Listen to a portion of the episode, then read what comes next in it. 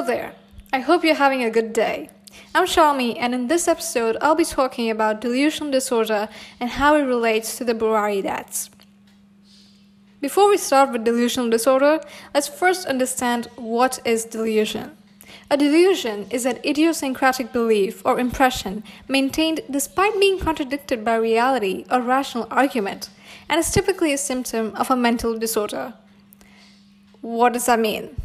Basically, delusion is having this notion in your head that is actually false, but you believe it to be true despite overwhelming evidence that it isn't. A delusion isn't rational, it's far from reality. But our minds and thoughts are so powerful that we can convince ourselves that something is true when it isn't. That is what's happening here. So, delusional disorder is a mental illness in which a person has delusions or is deluded by themselves. There are no accompanying hallucinations, thought, or mood disorders. Now, just to clarify, hallucinations and delusions are two different things. Hallucinations are having sensory experiences that aren't real, that are completely in your head. Delusion is having this false belief that your mind made up. Both of them are in your head, they aren't real.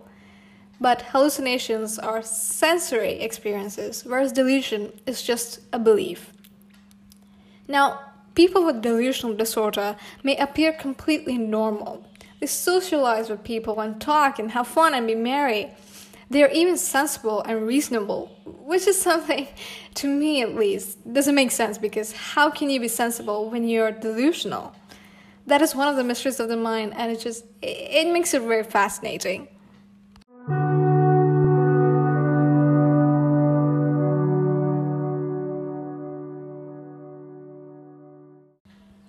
Let's move on to some of the symptoms of delusional disorder.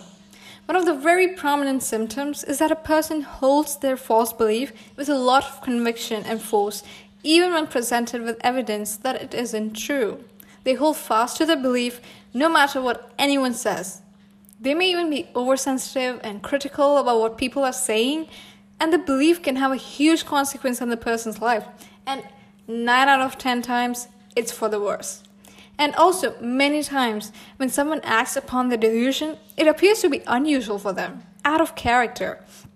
A person who is very silent and doesn't get angry a lot suddenly is short tempered when anybody contradicts their belief system.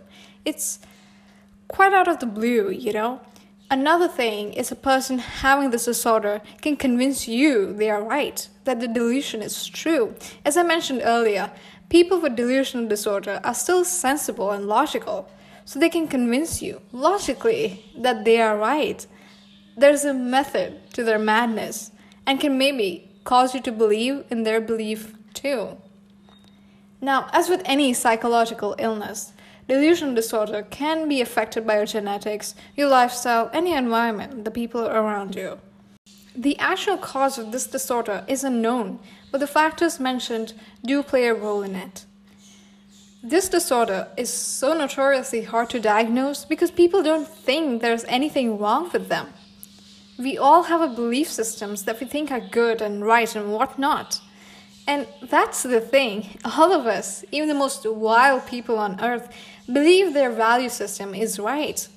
And that prevents us from seeing the negative consequences of it. We don't think there's anything wrong. So even if somebody has a delusion, they don't know they're deluded and so they don't seek help. It is up to the people around them to identify this, identify something unusual, and get them help. Before I relate this to our case study about the Burari deaths, I would like to give you an example that may be familiar. Now, this usually happens with die-hard fans of a celebrity. It's that some of these fans are so invested, so obsessed with the celebrity that they garner this delusion that the celebrity is in love with them. And so these fans stalk the celebrity crush day and night and might even have pictures of them and and then it takes a very weird turn. Of course, the celebrity isn't in love with them. The celebrity doesn't even know them. And yet some of these fans might have this false belief. Their friends might tell them that no, of course the celebrity doesn't like you. They don't even know you. But do they listen? Obviously not. They are delusional.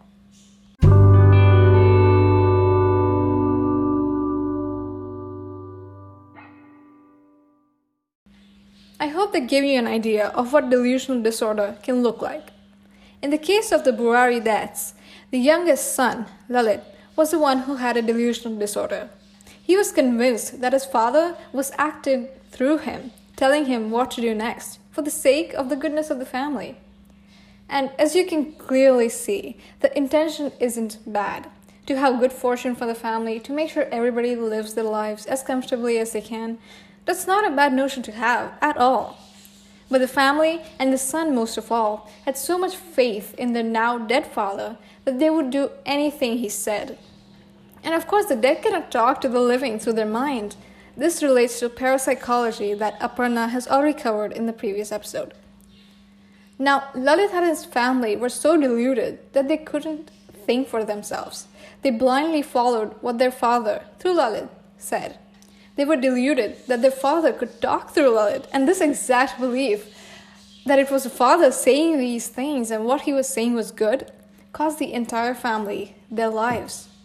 Lalit, most of all, was deluded that his father was talking to him in his mind. This wasn't true. This is the biggest delusion of all, on which Lalit refused to listen to rationality.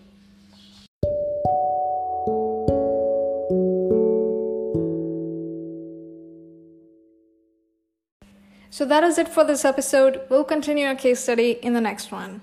Thank you for listening.